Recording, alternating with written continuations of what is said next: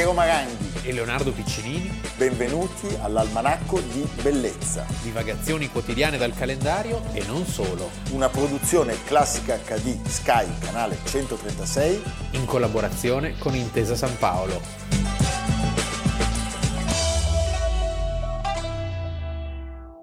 «26 maggio, Almanacco di Bellezza, noi, Leonardo, corriamo al 26 maggio del 1976 perché a Friburgo, Freiburg in Breisgau, cioè, nel Baden-Württemberg, Germania e non Svizzera, che sarebbe Fribourg, all'età di 87 anni muore il grande filosofo tedesco Martin Heidegger. Yes. Perché dicono Heidegger? Perché secondo me lo dicono pensando al francese, Heidegger. Heidegger. Heidegger. L'ordinateur. Tentare di sintetizzarlo nella nostra rubrica è impresa impossibile. Nonostante le nostre capacità di studi filosofici approfonditi. Soprattutto le tue. Tu, no? Essere tempo, Dasein, Dasein, Dasein, tutte queste cose qua. Allora c'è uno scrittore contemporaneo che ha offerto una simpatica definizione della figura di Heidegger che forse piacerà ai nostri spettatori. Nel suo libro Anime Baltiche, l'olandese Jan Brocken definisce Heidegger il Nicolaus Arnoncourt della filosofia, quindi un direttore d'orchestra che sul nostro canale trova molto spesso una felice accoglienza perché mette l'accento sulla sua tendenza a riesaminare il pensiero del passato alla ricerca di quegli stadi che sono rimasti ancora non pensati. Chi possiede una solida preparazione filosofica come Leonardo eh. potrà trovare il paragone più o meno calzante. Tuttavia è innegabile che il pensiero di Heidegger parta da un rilancio della riflessione sull'essere o sull'essere sull'esserci che prende le mosse da un riesame di Platone. Platone. Come giustamente sottolinea anche il nostro carissimo amico Umberto Galimberti nella sua ultima monumentale impresa Heidegger e il nuovo inizio, il pensiero al tramonto dell'Occidente. Ascoltiamo un momento una direzione d'orchestra del grande Nicolaus Arnoncourt e torniamo da voi.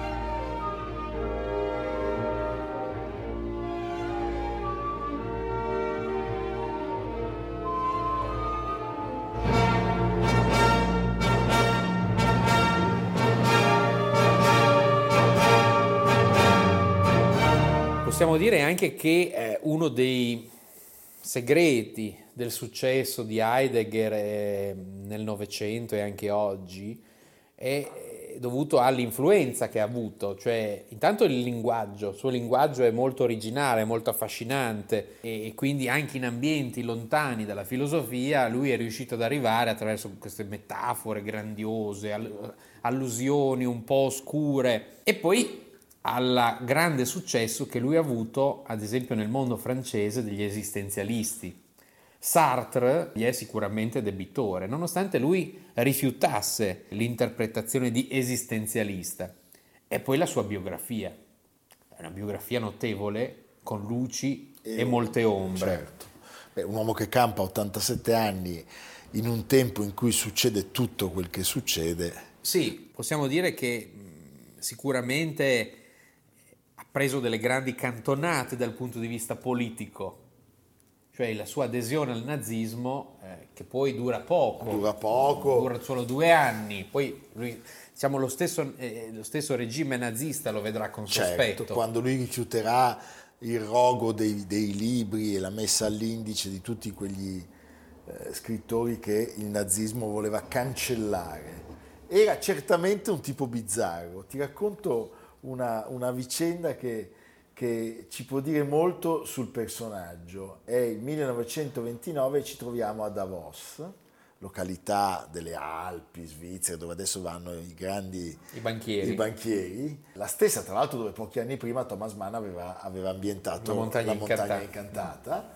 E nel gran salone del, del Grand Hotel Belvedere stanno per iniziare i lavori degli annuali seminari.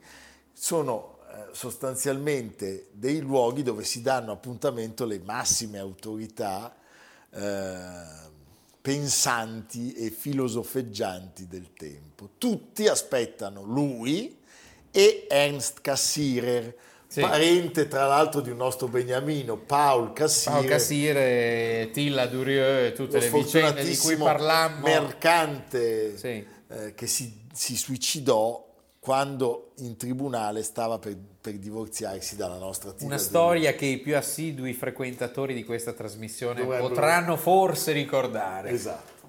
Allora, questa, diciamo, eh, figura che era perfettamente a suo agio, Cassire, una figura aristocratica di una famiglia straordinaria, nella, nella sfarzosa cornice del Grande Hotel. E Martin Heidegger, che due anni prima ha pubblicato la sua opera capitale, cioè Essere e Tempo, quando entra e quando le cerimonie sono ormai incominciate, con un ritardo imperdonabile, di fronte a una platea dove tutti sono in frac, entra questo omino con abiti sportivi Sì, dal sì. taglio stretto, abbronzatissimo, A lui nelle immagini si vede sempre vestito con queste giacche tirolesi, Tirolesi. un po' come questa, vedi quei bottoni così d'osso Ah, si- o simili tu l'hai messa apposta. apposta in omaggio a, a Friburgo. a Friburgo, lui era atteso nelle prime file e invece cosa fa? In mezzo alla calca di studenti, eh, studenti che eh, avrebbero poi occupato per una persona di cui parleremo molto una parte importante della sua esistenza, si siede in mezzo a loro in maniera irrituale, ma è certamente È studiata la cosa, non era casuale. una scelta studiata, cioè il, pens- il pensatore della selva nera, come veniva definito, non poteva arrivare in smoking. E aveva già la cattedra a Marburgo, Sì, sì, una cattedra prestigiosissima, sa- sapevano tutti che preferiva eh, dedicarsi alle sue opere nella baita, nella hutte di montagna, in assoluta solitudine. Cioè, in questa situazione di isolamento e di natura, lui riusciva a eh, regalare al Un po' come mondo chi era Mahler che componeva nella Mahler, sì. certo. il suo capanno. un posto che si poteva raggiungere soltanto con gli sci. Eh, questo mi Pensate. sembra eccessivo, sì. È un po' troppo forse. D'inverno, però. D'inverno. Allora, è uno dei luoghi, eh, questa hutte, dove lui consuma Non solo gli studi. non solo gli studi, ma questa relazione, la più intensa sul piano privato e sul piano del pensiero della sua vita. Cioè stiamo parlando dell'incontro tra Martin Heidegger e Hannah Arendt. La relazione per entrambi è molto più di un capriccio di un professore in carriera e di una giovanissima eh, studentessa già dotatissima e già seguitissima ma eh, è un'esperienza letteralmente travolgente. Prima di continuare il racconto ci regaliamo un momento di musica di un altro grandissimo tedesco che con il regime nazista anche lui ha conosciuto luci e ombre. Sto pensando a Richard Strauss e alla sua Sinfonia delle Alpi.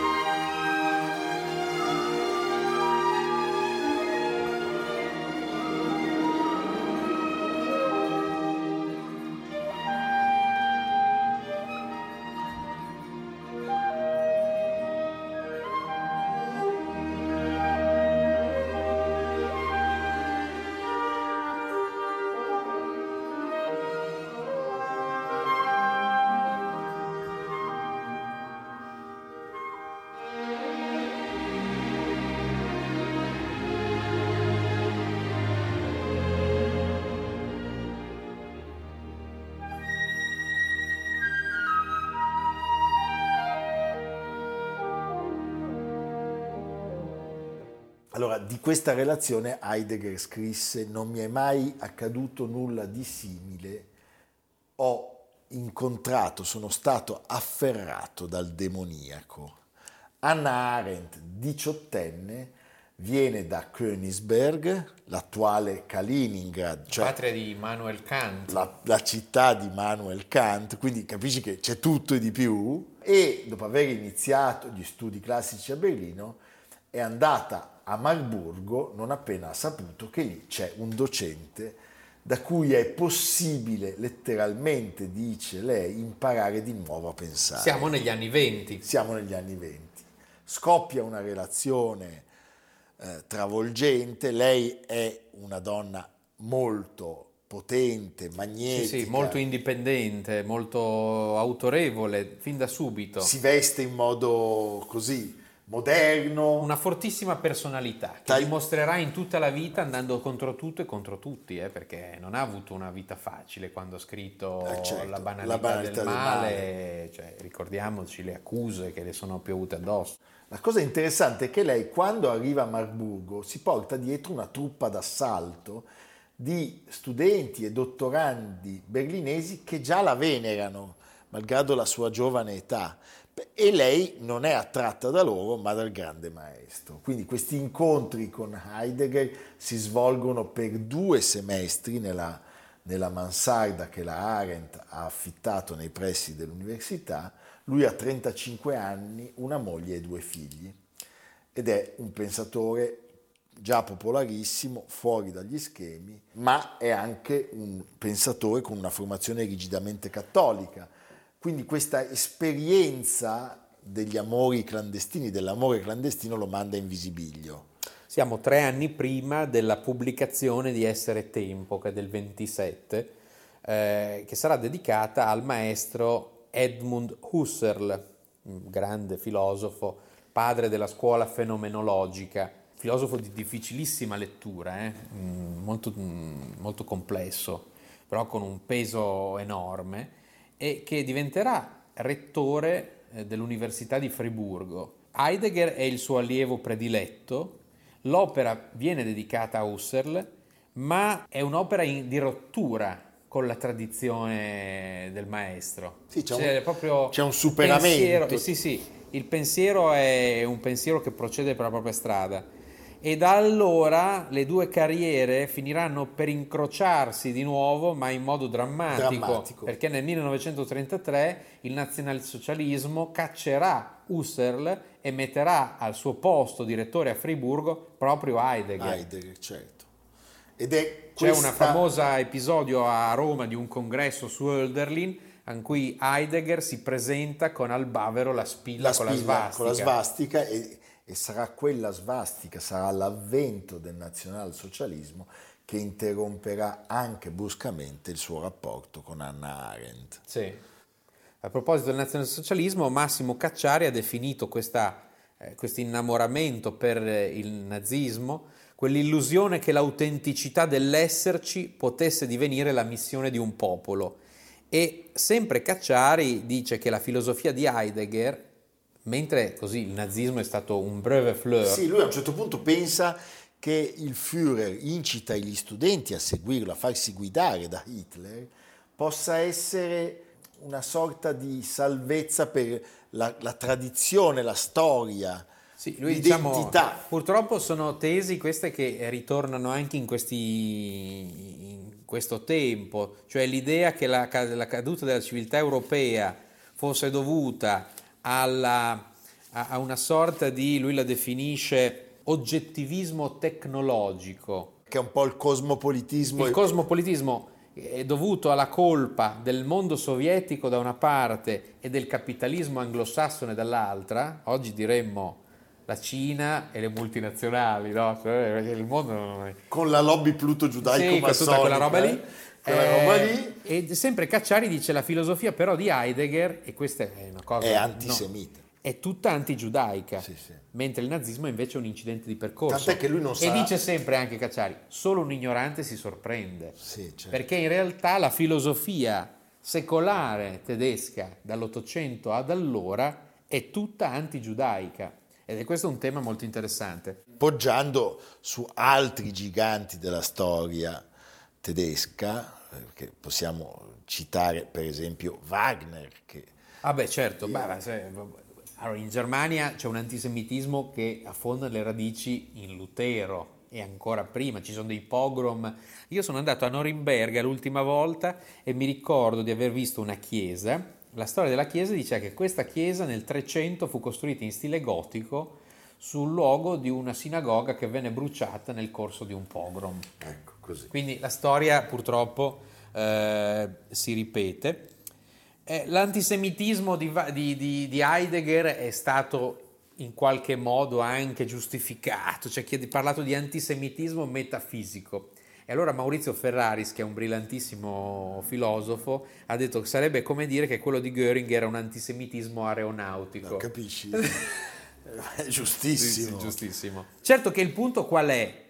Che questo antisemitismo poi... Allora, finisce la guerra. Diciamo prima, finisce subito la sua esperienza, diciamo, di professore nazista, nel senso che sì. lui, che aveva, alcuni suoi allievi sostennero che lui preso, avesse preso in carico eh, la cattedra di Friburgo per salvare le cose, un po' come si dice di Furtwängler, che era rimasto per evitare che qualcosa di peggiore, di, di ineluttabile, prendesse eh, il potere assoluto anche sulla cultura più profondamente germanica. Poi, poi sul licenziamento, perché lui eh, si dà le dimissioni prima della scadenza del mandato di rettore, c'è chi dice che sia stato costretto alle dimissioni, c'è chi invece dice che si sia dimesso per impedire il licenziamento di suoi colleghi. Certamente il nazismo lo censurerà come razionalista e nichilista, questa è l'accusa che gli viene fatta. Con la Germania del 45, la fine della guerra, i francesi occupano il Baden-Württemberg e in qualche modo abbiamo visto Sartre, abbiamo visto tutto la, la, un mondo che comunque è un pensatore di dimensione enorme, cercavano di riabilitarlo molti ma eh, nella famosa lettera sull'umanismo che lui pubblica subito dopo la fine della guerra, dice l'assenza di patria, di Heimat, diventerà un destino mondiale. Traduzione, hanno vinto gli ebrei. E quindi questo di nuovo antigiudaismo certo. lo porta a essere ancora una volta eliminato. Tra l'altro cioè, sostanzialmente... c'è, c'è una, una commissione di cui fa parte poi colui che lo riabiliterà nell'assoluta diciamo, consapevolezza dei suoi limiti e delle sue grandi colpe. Jaspers. Stiamo parlando di Jaspers, perché Jaspers nella commissione determina una condanna e poi molto tempo dopo si, si prodiga perché lui sia riabilitato, dicendo però qualcosa di, di, se vogliamo anche di coerente, cioè dice è tutto vero, le, le ragioni per cui noi abbiamo inibito e, e, e depurato Heidegger dopo il nazismo sono corrette. Dopodiché il mondo non si può privare del pensiero di un uomo così intelligente. Intelligente, sì. sì purtroppo. Eh, questo è. Sì. È, una, è una storia terribile. E anche Anna Arendt arrivò a perdonarlo incontrandolo dopo la guerra, senza farne mistero col marito, perché lei nel frattempo si era sposata, una vicenda, quella personale di questi personaggi, se pensi veramente drammatica. Cioè pensa a un, un professore già famosissimo, eh, stimatissimo, adorato, un amante giovane ebrea, il nazismo. E d'altra parte la sua distruzione filosofica, del concetto di uguaglianza, cioè un concetto illuminista e poi marxista, perché lui in qualche modo si mette anche contro un certo pensiero che c'è, filosofico, eh, del mondo ebraico, che eh, c'è proprio un, tutto un, un lungo, una lunga polemica nella Germania Dante Guerra. E quindi lui prende questo abbaglio che però è, affonda in radici che sono decennali. Certo. Allora, non sappiamo se consigliare al pubblico la lettura di Essere e Tempo. Beh, è un'impresa titanica. Beh, Forse tentare non nuoce. Però possiamo anche dire... Tanto cominciare a leggere dei manuali Oppure leggete filosofia. Arendt. Sì. Eh? Se Poi- leggete Essere Tempo, leggete Hannah Arendt, perché comunque al veleno troverete anche un antidoto. L'antidoto, sì, Eh? sì, sì. E consigliamo le opere, le analisi dei filosofi che in questi anni si sono occupati del caso Heidegger, della filosofia di Heidegger, a partire appunto da Umberto Galimberti. Certo, che è un personaggio stupendo. Eh, stupendo. Va bene.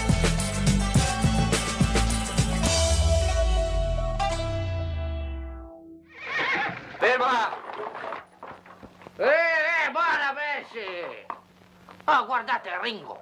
Già. Ehi, Ringo. Salve, Charlie. Come va, Book? Stanno bene i tuoi? Sì, stanno tutti bene, sono tanti. Ora arriverà anche il nonno di... Quietati. Non mi aspettavo davvero di trovarvi di scorta armata da queste parti, maresciallo. Andate all'Osburg? Ma a dir la verità, credevo che tu ti trovassi già là.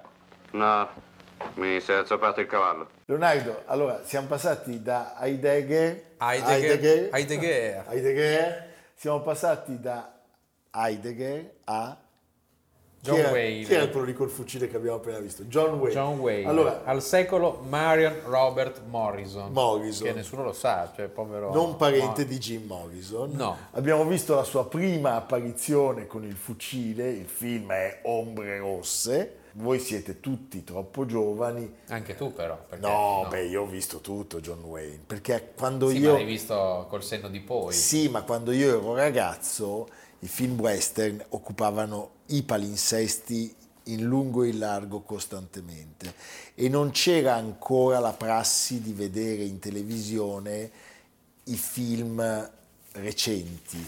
Qui devo citare il nostro beneamato Aldo Grasso, eh, che l'altro giorno ha scritto sul Corriere a proposito di John Wayne, Rai Movie ha riproposto in versione integrale Il fiume rosso, il capolavoro western di Howard Hawks con John Wayne e Montgomery Clift. Ogni volta mi stupisco che non esista un canale dedicato ai classici, il periodo compreso tra la metà degli anni 30 e la metà degli anni 60 dell'altro secolo, a film così pieni di grazia, di rispetto dei codici, di rumore della bottega artigianale da far impallidire buona parte del cinema degli ultimi anni. Vedi?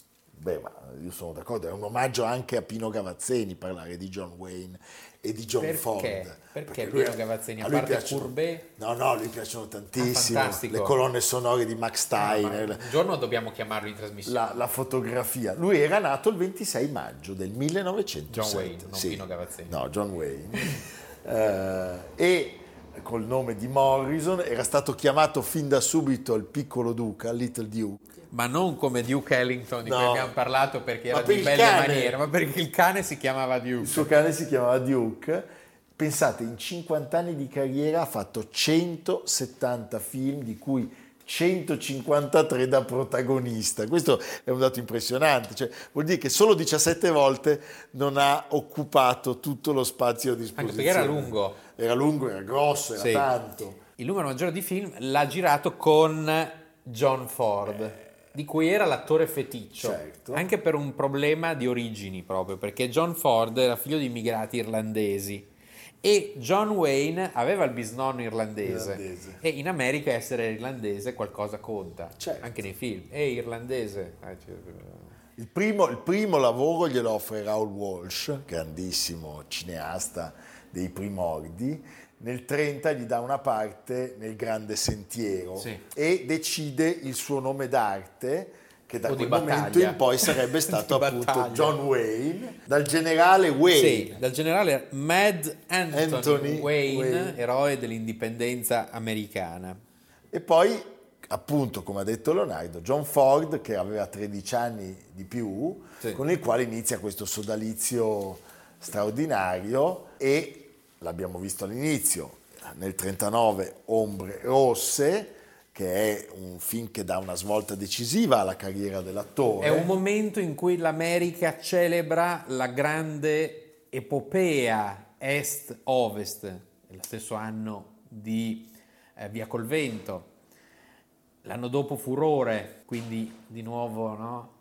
Certo. c'è sempre questo passaggio. Furore sempre John Ford con Harry Fonda. Trovo bellissima anche la, la vicenda del- dell'incontro di Fellini, eh?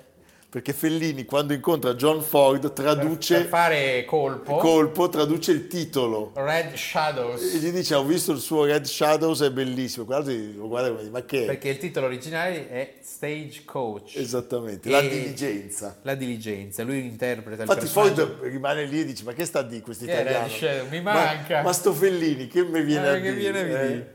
Uno dei più grandi film mai realizzati, dove c'è tutto, cioè dall'Arizona al New Mexico, eh, pregiudizi, coraggio, paura, dolore, avventura.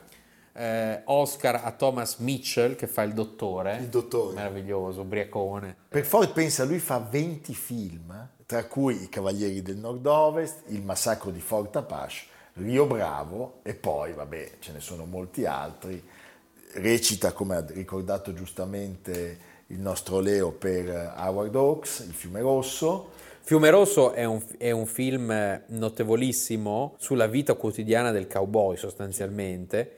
C'è questa scena pazzesca della grande partenza della mandria per la storia di 10.000 capi di bestiame che vengono trasportati per mille miglia. Un film anche un po' edipico, diciamo, il rapporto tra John Wayne, padre, patrigno, e il giovane eh, Montgomery Clift Monty Cliff. Al suo primo ruolo cinematografico e già dimostra una sensibilità, una tenerezza anche davvero inedita. Nel 1953 lui stupisce tutti nel ruolo dell'amoroso in un, un uomo tranquillo, eh, un film che io ho visto con, con la mia mamma. Un uomo tranquillo ancora. è il grande omaggio di John Ford alla sua terra Alla sua terra d'origine, d'origine, all'Irlanda. all'Irlanda raccontata eh, attraverso il fascino, la bellezza dei luoghi, ma anche la tremenda convenzione sociale, i riti, eh, le bevute, tutte queste cose barbariche. Barbariche, Sì, eh. a cui si sottoponevano tutti gli abitanti nei momenti celebrativi, il rito tribale. Il rito tribale. 1956 Sentieri selvaggi. Uno dei film preferiti di Scorsese e di Cimino. È un eh, film E forse una delle sue migliori interpretazioni. Lui, sì, sono d'accordo. lui fa un personaggio che è ai limiti dell'orrendo in Sì. certe cose. Ad esempio, cava gli occhi agli indiani morti per, così, per, Sì, sì. per- per farsi beffe eh, delle, delle tradizioni. Secondo me perché gli avevano detto che erano comunisti. perché voi dovete sapere che John Wayne Sì. fu, pur non avendo mai combattuto, fu uno dei più... Tipico. eh, beh, certo. È Trump uguale. Beh, ma eh, posso dirti una cosa, i peggiori anticomunisti sono quelli che non hanno mai visto il comunismo. Anche questo si dice. Trump era meraviglioso perché andava, gli piace molto andare dai soldati dire "Ehi", cioè, e loro gli chiedevano ma lei dov'è? Caco-?" Ah no, io... Io ho imboscato. A quel punto lì eh, minacciava, diceva ho un, ho un impegno, devo andare. Però ecco, lui diventa presidente dell'Associazione per la difesa degli ideali americani e ma- nel pieno maccartismo, eh, non si fa voler bene. mamma mia, recita in Marijuana di Edward Ludwig del 52 dove interpreta un investigatore della commissione di indagine, interpreta la parte di un Caino, perché ricordiamolo, stiamo parlando di quel periodo in cui soprattutto gli sceneggiatori comunisti e poi anche un grande attore come Edward G. Robinson e molti altri vengono messi alla berlina, ne abbiamo parlato tante Joseph. Losey. Joseph Losey, Dalton Trambo che eh, viene emarginato e lui è veramente accanito in questa cosa, si fa sempre di più portavoce delle cause degli ultraconservatori americani, è favorevole alla guerra del Vietnam e cosa succede? Si cimenta anche nella regia, c'è un film molto criticato, Berretti Verdi. Berretti Verdi, che lui fa dopo essere stato in Vietnam. Due film più criticati sono Berretti Verdi e La battaglia di Alamo. E La battaglia di Alamo. Anche quella vista in chiave America Certo. contro tutti. E Infatti è uno dei grandi bersagli della cosiddetta cancel culture. Esattamente. Allora solo per questo ci sta simpatico. Poi finalmente... Ma nel- sono robe loro. Però, Loro, eh, sì, perché- non- noi non ci interessa. Un anno dopo, nel 1970, finalmente arriva il tanto atteso Oscar per il personaggio del Grinta. Vediamone un passaggio. Signor Topo, in qualità di sceriffo federale ti ingiungo di piantarli immediatamente e di mangiarti la farina di mio padre. Altrimenti ti faccio sbattere in una cella occupata già da un gatto che sta da due mesi a pane e acqua. Visto? Non ti sta neanche a sentire. Fuori è posto migliore per sparare. Avevo un regolare mandato. Allora, lui dopo Lui aver- è vecchiotto, Lui eh. è molto vecchio e dopo aver Ha 63 anni. 83 anni dopo aver ritirato l'Oscar, sembra che ne abbia 83 nel film, dice se avessi saputo che bastava mettermi una benda sull'occhio l'avrei fatto 35 anni fa. L'ultimo ruolo di John Wayne è il pistolero. Sì, perché poi invecchia male, quel suo ghigno in tarda età diventa particolarmente inquietante. E eh, ricordiamolo, eh, c'è un chiaro riferimento in, eh, in questo film a se stesso, perché lui sapeva che i suoi giorni erano contati, combatteva contro un cancro da molti anni e nel film lui interpreta un pistolero che prima di morire deve regolare i conti in sospeso. Muore a Los Angeles, al caldo della California. 1979, sulla sua tomba ha fatto scrivere, qua mi è simpatico, in spagnolo, feo, fuerte y formal. Brutto, forte e gentiluomo. e gentiluomo, non so quanto, però è un grandissimo attore, è il cinema americano allo stato puro. eh? E poi c'è una frase, diciamo, che eh, lascio a voi l'interpretazione, Cioè? mai fidarsi di un astebio. No, quella l'ha detta per noi, perché ci vuole bene. eh? Adesso Come diceva chi non beve Non pensiate vino male, è eh. un Oni peccato. suaki mali pans. Eh, Sì. va bene.